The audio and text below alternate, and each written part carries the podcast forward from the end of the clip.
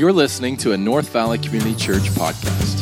For more information and resources, visit us online at northvalleychurch.org. Well, Merry Christmas.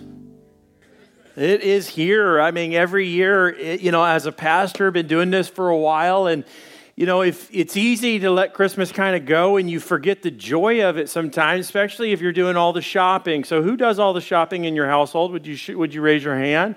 I'm lucky. I don't have to do the shopping. My wife does all the shopping. I, on Christmas Day, I just smile and make it look like it's from me.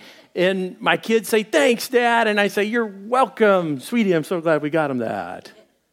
Uh, eh, but my kids know how the routine works. My wife loves to do, she's a gift giver. But here's the deal in Christmas you can easily kind of just move past it and you can miss kind of the joy and the spirit of Christmas that Christ is alive. He offers forgiveness and he offers life and salvation to all, like that angel said on that first Christmas day. And I think there's some Grinches that could literally steal our Christmas if we're not careful. And for you kids, you might realize, but somewhere just north of Whoville, on the top of this mountain, there's a cave. And inside that cave is this green, hairy little creature called the Grinch. He's hairy and he's got this dog with him, and his dog's name is Max. You know, and this guy, he hates Christmas and he hates everyone who comes near Whoville, and he's kind of scary and rude. And then he's got a routine where he tries to come in on Christmas and steal all the presents and all the decorations and even the food.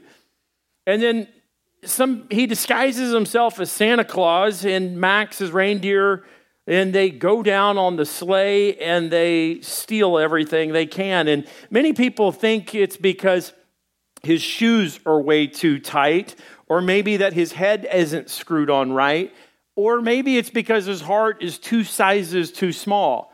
But regardless of the reason, you shouldn't steal Christmas any season, right? And the truth is is that you and I, while we know that the story that Dr. Seuss has, while it's entertaining, we know is not real. There's no real Grinch in a green uh, outfit with a dog coming in to steal your presents.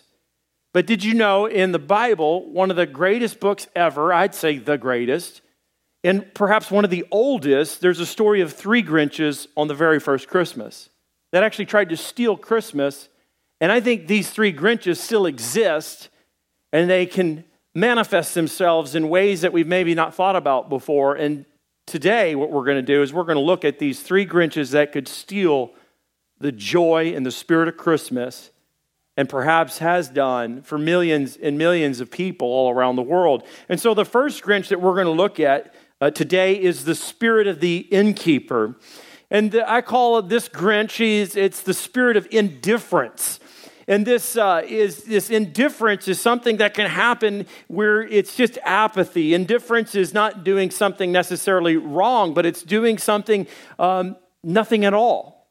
It's the, the spirit of the innkeeper we see in Luke's gospel in Luke chapter 2. It's a very famous passage, but it talks about this spirit of indifference. And indifference is doing nothing when you should do something. And if you've been a Christian a while, you, perhaps know that you know sometimes it's not what it's not just doing something mean to somebody but maybe it's doing nothing at all. And i think as we kind of look at 2020 and we see perhaps some indifference or apathy or complacency that started to take place in our culture and maybe as christians and we ought to be real careful that we don't miss it. And as a believer, if you've been a believer a while, you, you could perhaps get indifferent or apathetic or complacent and kind of just miss the spirit of Christmas. It says this in Luke's gospel. It says, In those days, a decree went out from Caesar Augustus that all the world should be registered. And this was the first registration when Quirinius was governor of Syria, and all went to be registered, each to his own town. And Joseph, we know that guy. Joseph went up from Galilee, from the town of Nazareth to Judea, to the city of David, which is called what? Help me out. Bethlehem. You got it. Because he was at a house in the lineage of David to be registered with Mary, his betrothed, who was with child. And while they were there, the time came to, for her to give birth. She was really, really pregnant. And, and she gave birth to her first born son and wrapped him in swaddling cloths and laid him in a manger. And because there was no place for them in the inn. Now, hold up just a second. Why is there no place for Jesus? I mean, wouldn't the innkeeper, the person that's in charge of making sure that people have a place to stay, wouldn't he have heard about Jesus Christ, this Son of God, this Messiah? I mean, but he, I guess he didn't. Or maybe he was just indifferent. Maybe he was apathetic. But still, imagine this pregnant young lady comes to you and she's about to give birth. And imagine Joseph pounding on the door and saying, You have no idea. My wife's about to give birth. We have no place to stay. There's no room. And maybe the innkeeper says, Well, it costs this much a night. And they say, Well, Joseph digs into his pockets and he just doesn't have enough. I mean, they're broke. Young, broke, high school kids. They got nothing. And so, what would wouldn't the innkeeper know this is perhaps probably the most important birth? It's the I think the most important birth that ever took place on planet Earth. But maybe it's the spirit of indifference that just caught him and he missed Christmas that day. So he shuts the door and they find a manger. I thought about it this week like what would what would lead somebody to do that. I think maybe perhaps the innkeeper was preoccupied with profit. He wanted to make an extra buck. I think sometimes we can get wrapped up with money at times in, in the Christmas season and we work so hard and then maybe some in the household, it's like we just got to grind it out. And yeah, there's a time to grind and to move forward and work the extra hours and all that. But can't we get caught up? I mean, you've seen the commercials lately. It's like somebody is like, honey, I got a car for you. Oh, I got a car for you. I mean, who does that?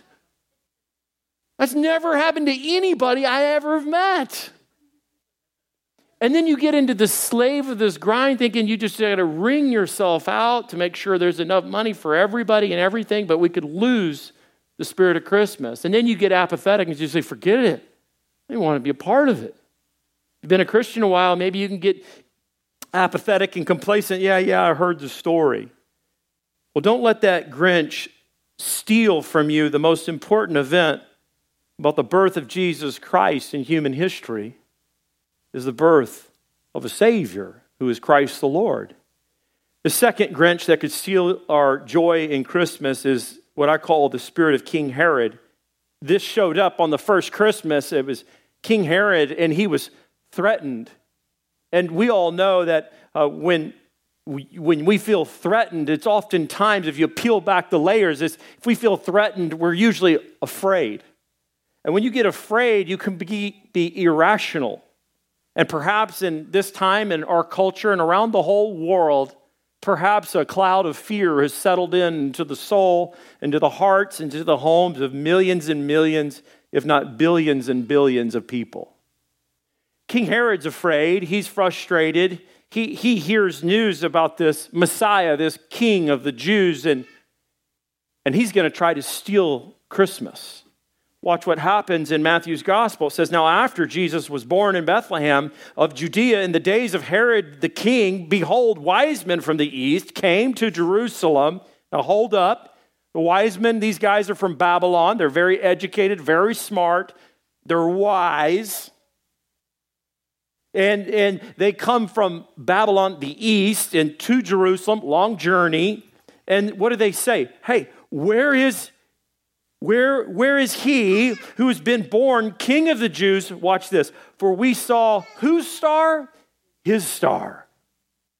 And they say, when it rose, and we have come to worship him. How many of you guys saw that star the other night? Maybe you saw it in the news or whatever. I mean, really, really cool. This would have been greater than that. Some uh, scholars, theologians believe it was more massive than that. It was like the of glory of God, this massive display of lights. But these guys had studied this and they come and, but look at the response. When Herod, the king, heard this, heard what? King of the Jews is what he heard he was troubled, and all of Jerusalem with him. Why was he troubled? Because he's the king. And you're telling me there's another king? He's saying. Do you know, uh, if you did some study, you would find out that uh, King Herod was actually hated by the Jews. You want to know why? Because he worked for Rome. He got his paycheck from Rome.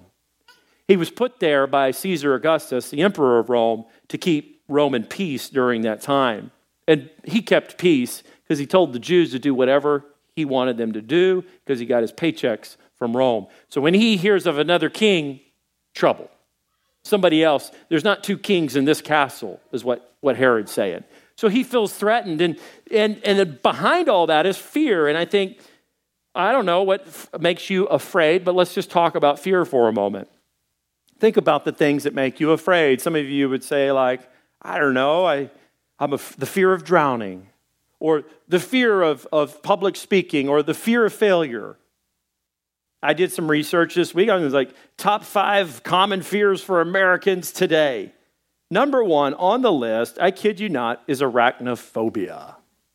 You ever seen that movie, Arachnophobia? Those of you have been around a bit. You see that? Remember that spider that crawled on the shower? For years, I would always look and make sure there's no spider on the shower. Arachnophobia, some of you are like, what is arachna? Arachnophobia is the fear of spiders or uh, arachnids like scorpions. When we first moved here, I remember the realtors telling me, be careful, you don't, you don't want your house to be built on a scorpion nest. I'm like, of course not. Some houses don't. And then I hear this phrase a lot well, they were here before us. I'm like, I don't care. Nuke them. nuke them. Some of you are like, no, don't nuke them. Oh, well. The second fear is mis- mysophobia. Mysophobia. You're like, what's that? Oh, it hit in 2020. Word of the year has been pandemic. Mysophobia is the fear of germs. Americans are terrified right now of germs. That's why we have one of these signs that say, share Jesus, not germs. But people are afraid, and understandably so. And is that a healthy fear? Yeah, at some level. Is there, is there healthy fear and then is there unhealthy fear? Absolutely. You ought to be afraid if somebody comes at you in a dark alley at night with a gun. Be afraid. You ought to be afraid when you see things that are happening and it causes fear. But there's an unhealthy fear, isn't there? And when, you, when there's that unhealthy fear, don't you act irrational at times? And then you say things like, I'm sorry, I just, I lost it. The, the additional fears that I found, and I just mentioned them quickly, but claustrophobia, being afraid of restricted spaces. And then here's a great one nomophobia. Nomo. Nomophobia is actually nomo mobile phone. Psychology Today, kid you not, Google nomophobia. It is a real fear that you're terrified not to have your phone. And kids today and teens today have it probably the worst. It's a social anxiety. They, there's, there's shortness of breath, tightness of chest, increased uh, elevation of the blood pressure. It all happens by taking away the phone. The last fear I found that was really interesting is the phobophobia. It means the fear of fear. You're afraid of fear. And I think what we can find in Christmas time as we think about it is that we can be, fear could actually rob us of Christmas. And I believe it's probably robbed perhaps the hearts of millions of folks They're just afraid.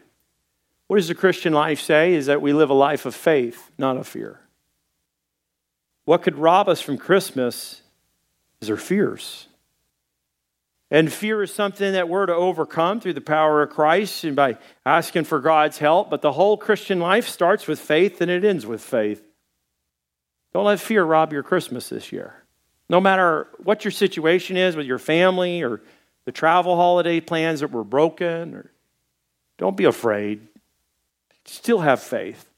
The last fear is very interesting, or you know, the last uh, Grinch that I see is very interesting. It's the spirit of the religious. It's the elite. It's a self righteousness, is what it is. And three Grinches showed up on that first Christmas. Like I said, the first was the innkeeper, the second was King Herod and his uh, th- being threatened. And then the third is the spirit of the religious elite.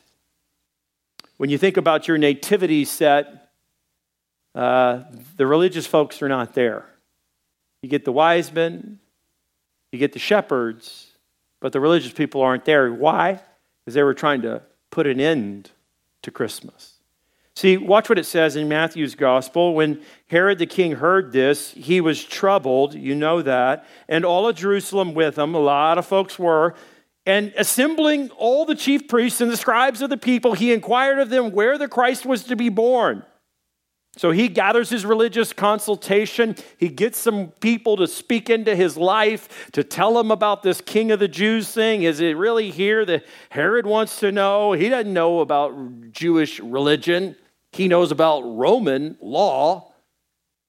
So he brings in the religious people, and look what happens. They told him. They told him exactly what the scriptures say. And in Bethlehem of Judea, for so it is written by the prophet. But who's on your nativity set? They're not there. They don't go. It's really interesting to me is that all throughout Jesus' ministry, he battled the religious community that rejected him because they didn't need no Savior. They didn't need no helping. They figured they were good. They couldn't put their faith in a baby that was born in a manger. They wanted a palace. They wanted power. They wanted Jesus to be born maybe in the temple and to overthrow Rome. And the religious community, all throughout Jesus' life and his ministry, missed it.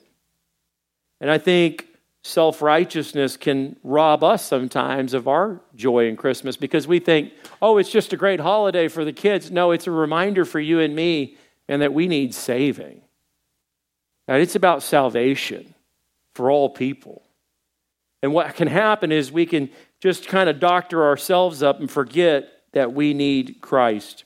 So, who are the people that find Christmas? Who are the people that actually really get it in the story of the first Christmas? First, it's the shepherds. They accept the invitation. They're actually the ones that say, I'll be there. So, look what happens. It says, And in the same region, there were shepherds. These are folks that are out in the field, keeping watch over their flock by night, and an angel of the Lord appeared to them, and the glory of the Lord shone around them, and they were filled with great what? Fear. It's okay to be afraid. You and I get afraid. If we see a car crash, I mean, our adrenaline kicks in and we're afraid and we fear, does this person, is, are they okay? But there's a healthy fear and an unhealthy fear. And God intervenes right in this moment. He uses this angel and helps him. This is the, probably the, one of the most popular commands in all the scriptures. And the angel said to him, verse 10, Fear not. And so what happens? For behold, the angel says, I bring you good news of great joy that'll be for all the people. Imagine the shepherds thought, All people? You want to know why I think the angel included that word, all people, especially for the shepherds, is they weren't on the inside. They were the unwanted because they were dirty. They sat on the outside oftentimes. They were not accepted into the religious community because they were unclean by many people's standards. They were unworthy. They felt unworthy. And they probably felt unloved. I don't know if you've ever been there before where you felt unworthy. Like, I don't know if God would accept me. Or you felt unloved. Or you've gone too far. Well, the angel said that night, very clear, and Luke, the historian, captured it saying, No, no, no, no, all people. And the shepherds would have said, He said all. So what do they do? They take uh, the angels for their word, they accept this invitation, just like you and I should accept the invitation. And so from there, they, verse 11, it says, For unto you is born this day in the city of David a, a Savior who is Christ the Lord. And this will be a sign for you. You will find a baby wrapped in swaddling cloths, lying in a manger. And they're probably not offended by that. They're like, well, we're humble people. Okay, he's in a manger. We would have figured maybe the palace or the temple. This will work. We're kind of farmyard people. We're kind of those kind of folks. Sure, we'll go. And look what happens. This massive uh, worship service breaks out in the angelic realm in verse 13. And suddenly there was with the angel a multitude of heavenly hosts. Many scholars believe this would have been a, a multitude, meaning a millions. The sky lit up with angelic power and presence. Maybe just to confirm and help the shepherds get it and say, Yeah, we'll receive that invitation. And what happens? They're all praising God and saying, Glory to God in the highest and on earth, peace among those with whom he is pleased. Verse 15 When the angels went away uh, from them into heaven, the shepherds said something. they said to one another, Let's go. Let's go over to Bethlehem. I can imagine some of them were saying, No, no, no, no. We, we probably ought not to do that. You know, all the, the legalistic uh, priests and religious people will be there. They will kick us out. If this is the Savior whom the prophets have talked about, we're probably not welcome. But so they say, let's go over to Bethlehem. Let's see the thing that happened, which the Lord has made known to us. And they went with haste and they found, who'd they find? Mary and Joseph. Where's those leaders? Where's the religious people? Where's the self righteous? They're not there. They didn't make the nativity set. The shepherds, though, they're there. And then we see they accept that invitation. And then, secondly, we see a group of people show up after the birth of Jesus Christ. Nobody knows exactly how old Jesus was, but somebody else decided to seek him out. It was the wise men. Who finds Christ? It's the wise men. They find Christ. And what do they do? They just keep seeking. Some of you are seeking God and you're asking a lot of questions. Good, ask the questions. I think uh, sometimes we think that we can't ask questions and, and wrestle with the issues of authentic Christianity. Can we really believe who Jesus is? Well, the wise men did. They asked their questions. These are educated people, not uneducated. These are rich people, not poor people. These people have a means. They would have been scientists in our terms, in our terminology. They're astrologers from Babylon. They have plenty of money. They give away wealth that would have equaled a, a year's salary in the average day and time three times. In today's terms, it would be receiving at your, at your son's birth a, a trust funds set up on day one. And so here's what we see with the wise men they just keep seeking. And I think uh, of today's times when people ask me about their questions of faith in Jesus Christ and they feel ashamed that they shouldn't doubt, or they feel ashamed that they have so many questions. Well, the truth is, isn't this true? I bet you could think about this. Is don't you know people that just made a blind, rash decision, a blind step of faith to follow Jesus Christ? They don't really know a whole lot. They know their life's screwed up. They know they need help. Then they just start following Jesus. And then you know the people that really investigate the claims of Christ and the authenticity and the reliability of the scriptures. And, and they investigate. I think of Lee Strobel, who was an analyst and a reporter. maybe you've seen some of the movies or read the book, The Case for Christ. He really intelligently examined the evidence to say, is this really true? Well, when you do that, I think you find Christ. I think you could stack Jesus up to Muhammad and Buddha, and nobody's greater than Jesus Christ. The prophecies, the predictions, the archaeology, you could get on a plane tonight if there weren't so many travel restrictions and get to Bethlehem. You, you, you can just Wikipedia and do Google searches and find King Herod and Caesar Augustus. These are real people, ladies and gentlemen. There is a real historical evidence about our faith called Christianity, and it changed everything our timeline in all the world. And so, who are the people who find Christ? It's the folks that just humbly accept that invitation, like the shepherds, or it's the wise people who just keep seeking and I've been both. I remember I made a brash decision to follow Jesus Christ because my life was a train wreck and I had no better options. Was it genuine? Absolutely. Six weeks later, I questioned everything. I thought, why not be a Mormon? Why not, why not be a Buddhist? Why not be uh, follow Islam?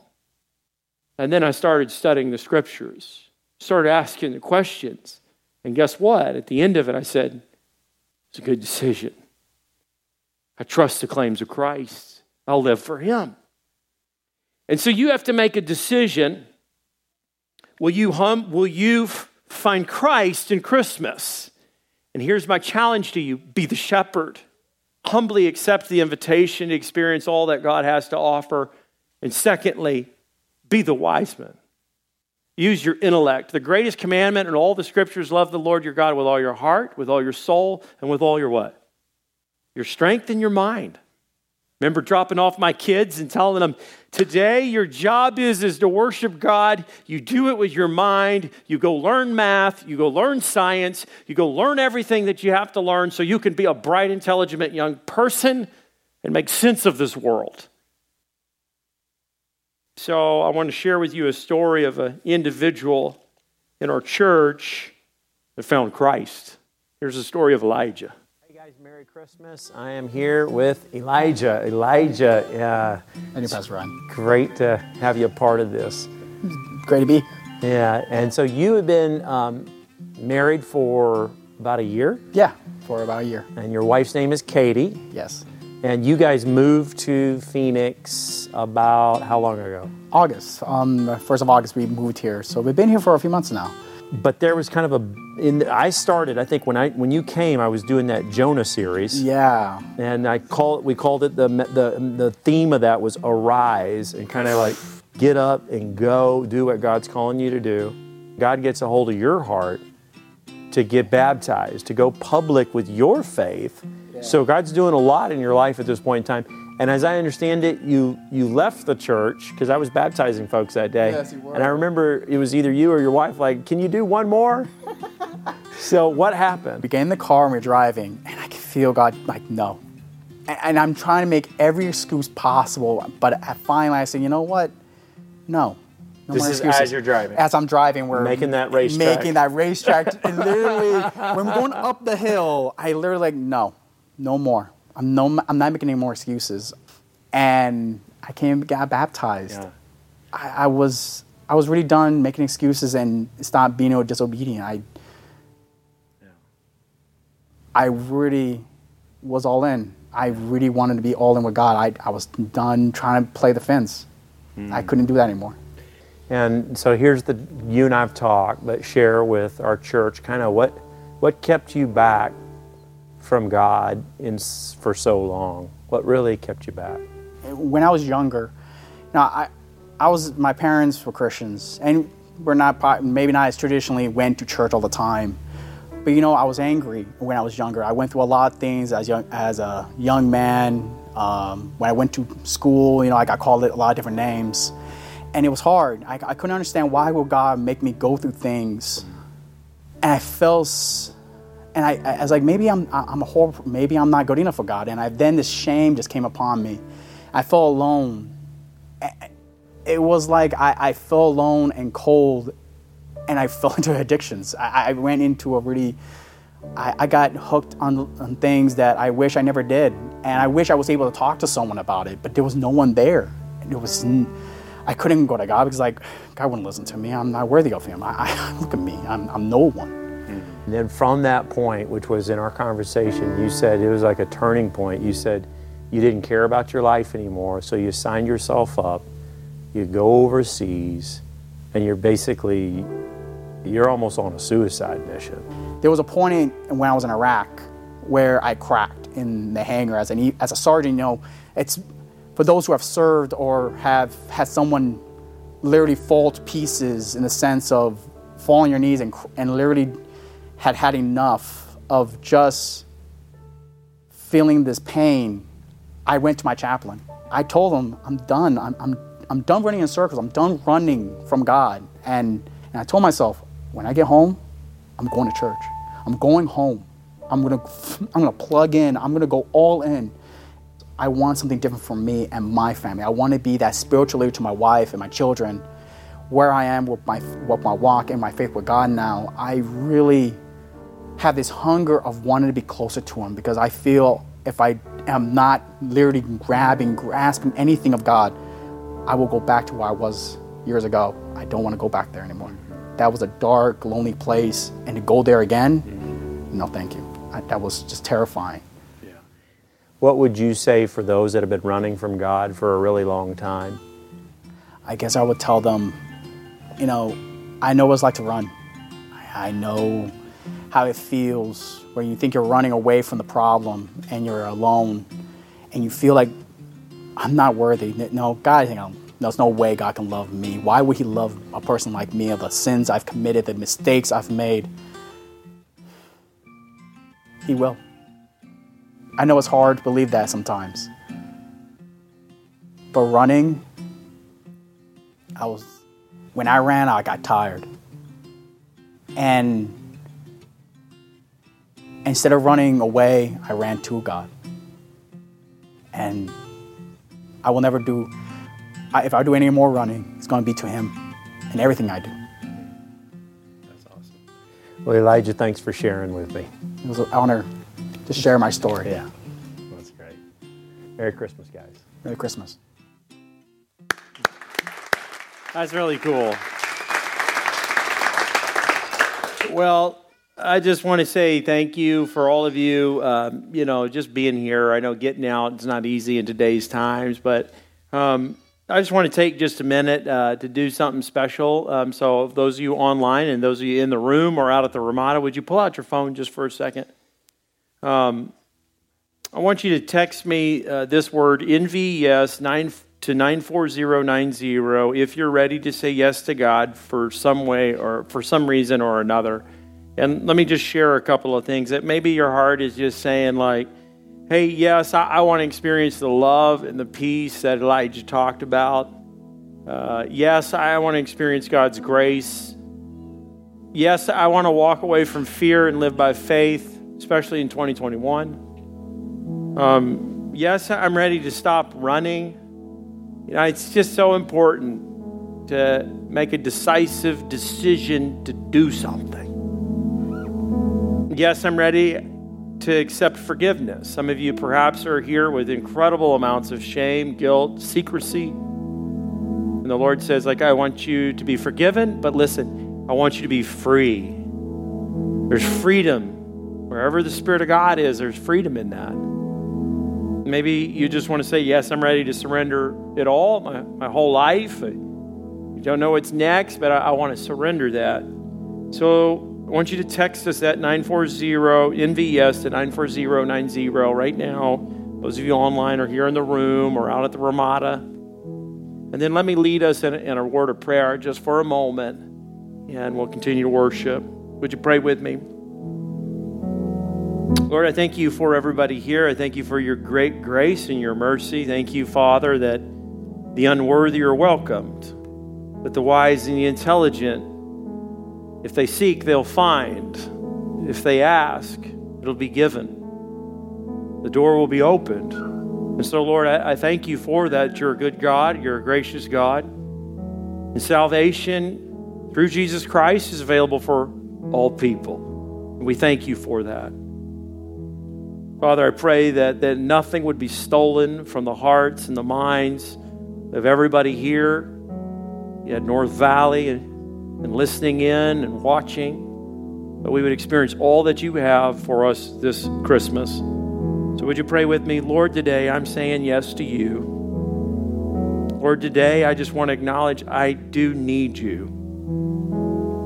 You are my strength, you are my salvation. Acknowledge my sin.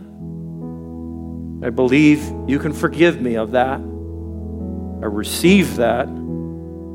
And I confess you right now as my Lord and my Savior. In Jesus' name, amen. Amen. The Bible says that if you pray those kinds of prayers, you believe in your heart, you confess with your mouth, you will be saved. It's really cool. Some of you made might have made that decision out of emotional need with not knowing all the answers, and others of you, you've been seeking a long time and you just knew you had to stop running. And so, whatever your reason, I want to encourage you, you share with somebody maybe that, that prayer, that decision to today. And if you're not from here, get, get involved in a local church that teaches the Bible. And if you are around here, come hang out with us. We'd love to help you get going on your journey. And then, last but not least, I just want to take just a minute because we're wrapping up 2020 just to say thank you, making this church great. came out here, started this church. We started eight years ago, my wife and I, and brought a team of folks in, and we opened up this campus with a wonderful group of people a couple years ago. And uh, 2020 has been a year, has it not?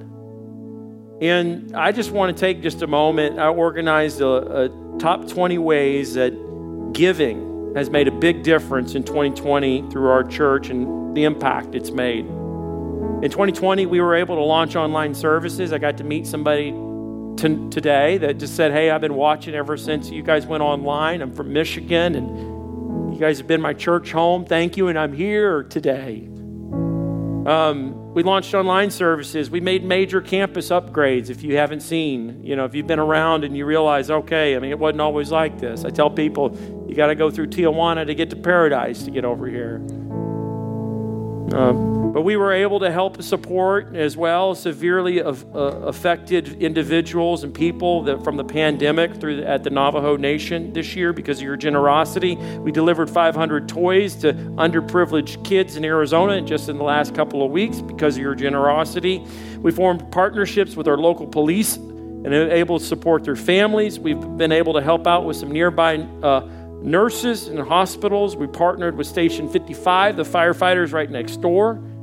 We served teachers in DVUSD. We did some random act of, acts of kindness for some single moms that caught some uh, Instagram buzz. We, we, uh, we, we helped 10 families in a local school. We provided scholarships for kids. And one of my favorites is we didn't have to furlough, we didn't have to pay cut, we didn't have to lay off any of our staff because you guys were generous. A lot of churches weren't able to do that. Uh, we were able to grant requests of people in the community that lost some income or went unemployed. We were able to serve hundreds of families in our community because of your generosity. We offered congregational care for people that said they had need. And we even built a house in Mexico with giving financially when we couldn't go, when the borders shut. And then after we built the house and got going, I got a phone call, and the guy said to me, Do you know the name of the family that you guys able to build a house for? Said, No. And he said, I kid you not, the name of the family is Corona Family. God has a sense of humor. That's wild to me. We contributed uh, finances through the church to help them build a, a music outreach down in Mexico. We recently get, we, we gave up to $12,000, more than $12,000, to help start and strengthen churches. And one of those pastors will be here this Sunday preaching, a strong, gifted African American preacher who's preaching in his, his church. Uh, kind of left during COVID, but they're online. But he wants to come here and say thank you. He'll be here Sunday. I'll host him and excited to do that. We are able to partner with them because you're giving. We secured three additional acres for our church's future in 2020, just recently. And then we were given a matching gift up to $100,000. So that's pretty cool. 2020, it's been tough, but it's still been good. Amen. We have a lot to be thankful at North Valley. Can we celebrate just for a moment? So, with all that being said, I just want to say thank you for all of you. you. You make this church great. The church is not a pastor, the church is the people. And we work together in this to share and to show the love of Jesus Christ. And so, when you give, when you serve, we make a big difference. So, thank you for doing that. Those of you that haven't jumped on that team yet and you want to, you can. December 31st, that matching gift, that's the deadline for that. You can just give to the general fund. There's four ways to give. No pressure. If this isn't your home and you don't, you're just visiting, we don't need anything from you. But this is what we do to be a part and help fuel the vision and the mission to help share and show the love of Christ to the North Valley and beyond. So thanks for being a part. Merry Christmas.